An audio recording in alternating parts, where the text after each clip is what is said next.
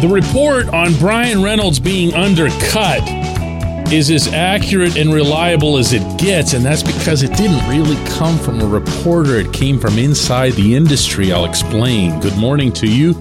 Good Monday morning. I'm Dejan Kovacevic of DK Pittsburgh Sports. This is Daily Shot of Pirates. It comes your way bright and early every weekday if you're into football and or hockey. I also happen to offer daily shots of Steelers and Penguins. By no small coincidence. Hope you'll check those out as well. John Heyman is the reporter. John Heyman, a long time ago, became embedded with Scott Boras and the Boras Corporation, which is actually what the agency is called. It's called the Boras Corporation. Talk about self importance.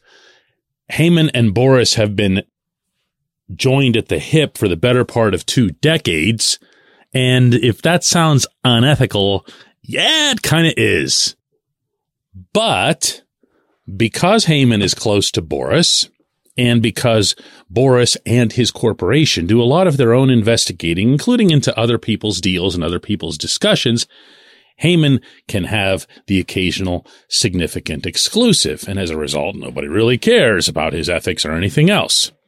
So when Heyman reported heading into this past weekend that the Pirates offer for Bryan Reynolds, the extension offer, the one that was shot right into the sun, was for six years and 75 million. It was to be taken seriously. Obviously not because I have any respect for Heyman, but because I know how the Boras Corporation works. I've dealt with them myself.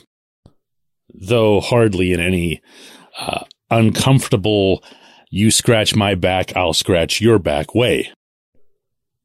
So it's accurate, and that's what matters here. Six years and 75 million was the offer.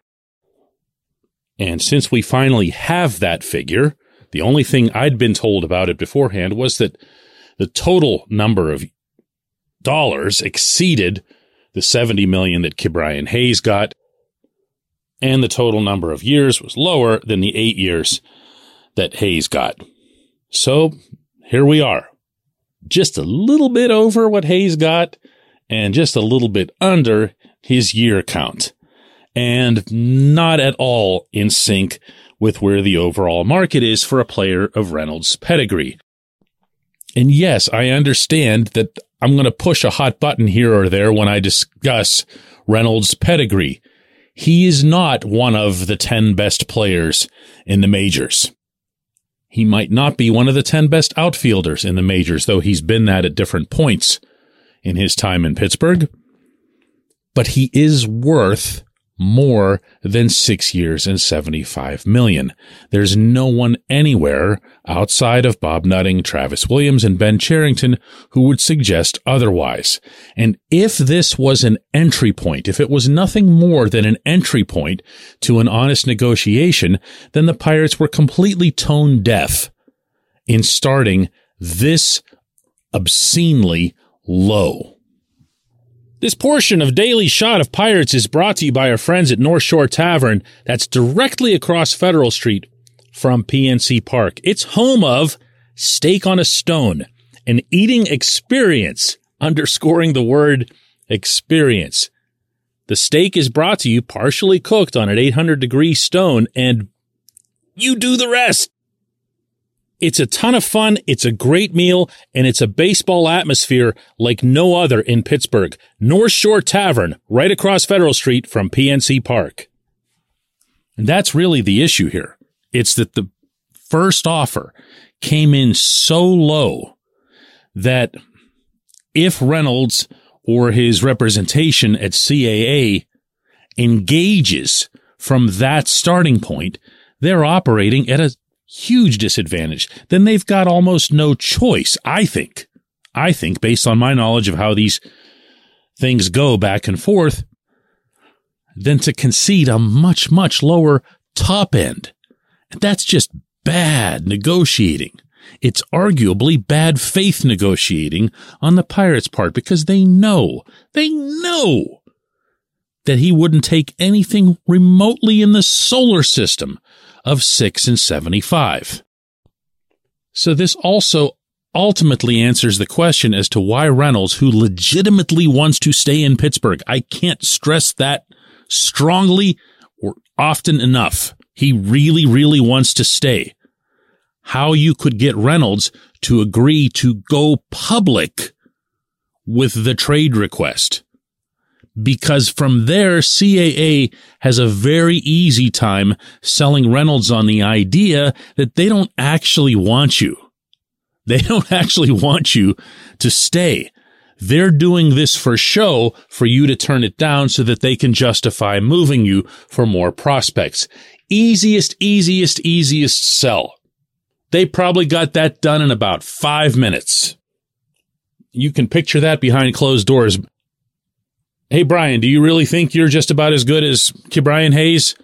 And I'm sure behind a closed door, you know, you can say anything, right? Uh, no, heck no. I mean, I'm, I'm more available. I'm more productive. I'm more everything. Sure you are. Sure you are. So what are they doing offering you this? Boom. There it goes.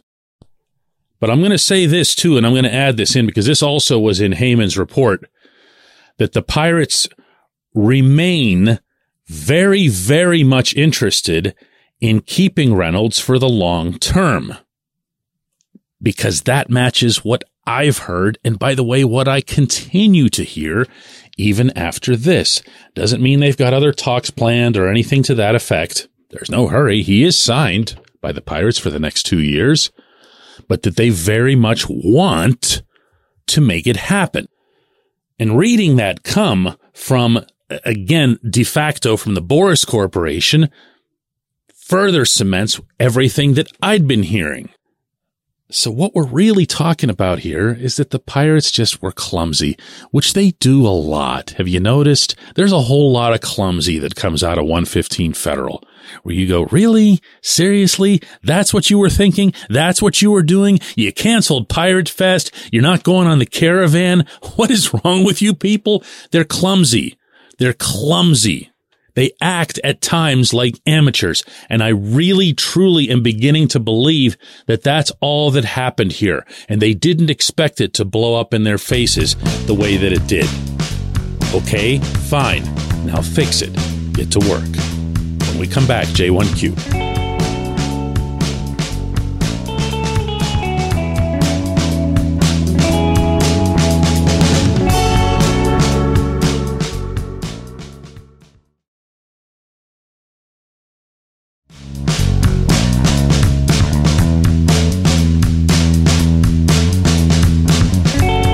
Today's J1Q comes from Tom, who asks DK, what sense does it make for the Pirates to keep anyone down in the minors when we all know that all these people are going to be gone after five or six years anyway? I love this. I love this. And I'm honestly surprised that very few people bring this up. I'll bring it up occasionally, but I probably don't do it often enough. Think about this for a second. If you're Ben Cherington, or for that matter, go up the ladder, Travis Williams, maybe even Bob Nutting, and you're putting into practice a Super 2 policy that says absolutely nobody of any consequence can make it to Pittsburgh without having the Super 2 arrangement in place, meaning that you get to keep the player at a cheaper rate four, five, and six years down the road if all of these people are in favor of this plan and all of them stick to it at their own immediate detriment, then they are of the belief, all of them, Cherington, Williams, and yes, even Nutting, that they're still going to be doing this, their current jobs, their current roles, four, five, and six years from now.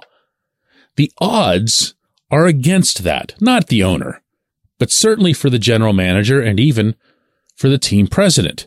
The odds are very much against that. When Neal Huntington and Frank Coonelly stuck around as long as they did, by the time they were done, they'd been among the most tenured front offices, not just in Major League Baseball, but in all of professional sports, just by having been around for 12 years. The lifespan of this position is not great the lifespan of this position for a team that doesn't win like ever is really, really, really not great. So they have these players in the minor leagues. They keep them there. They bury them there to save what often amounts to not all that much money.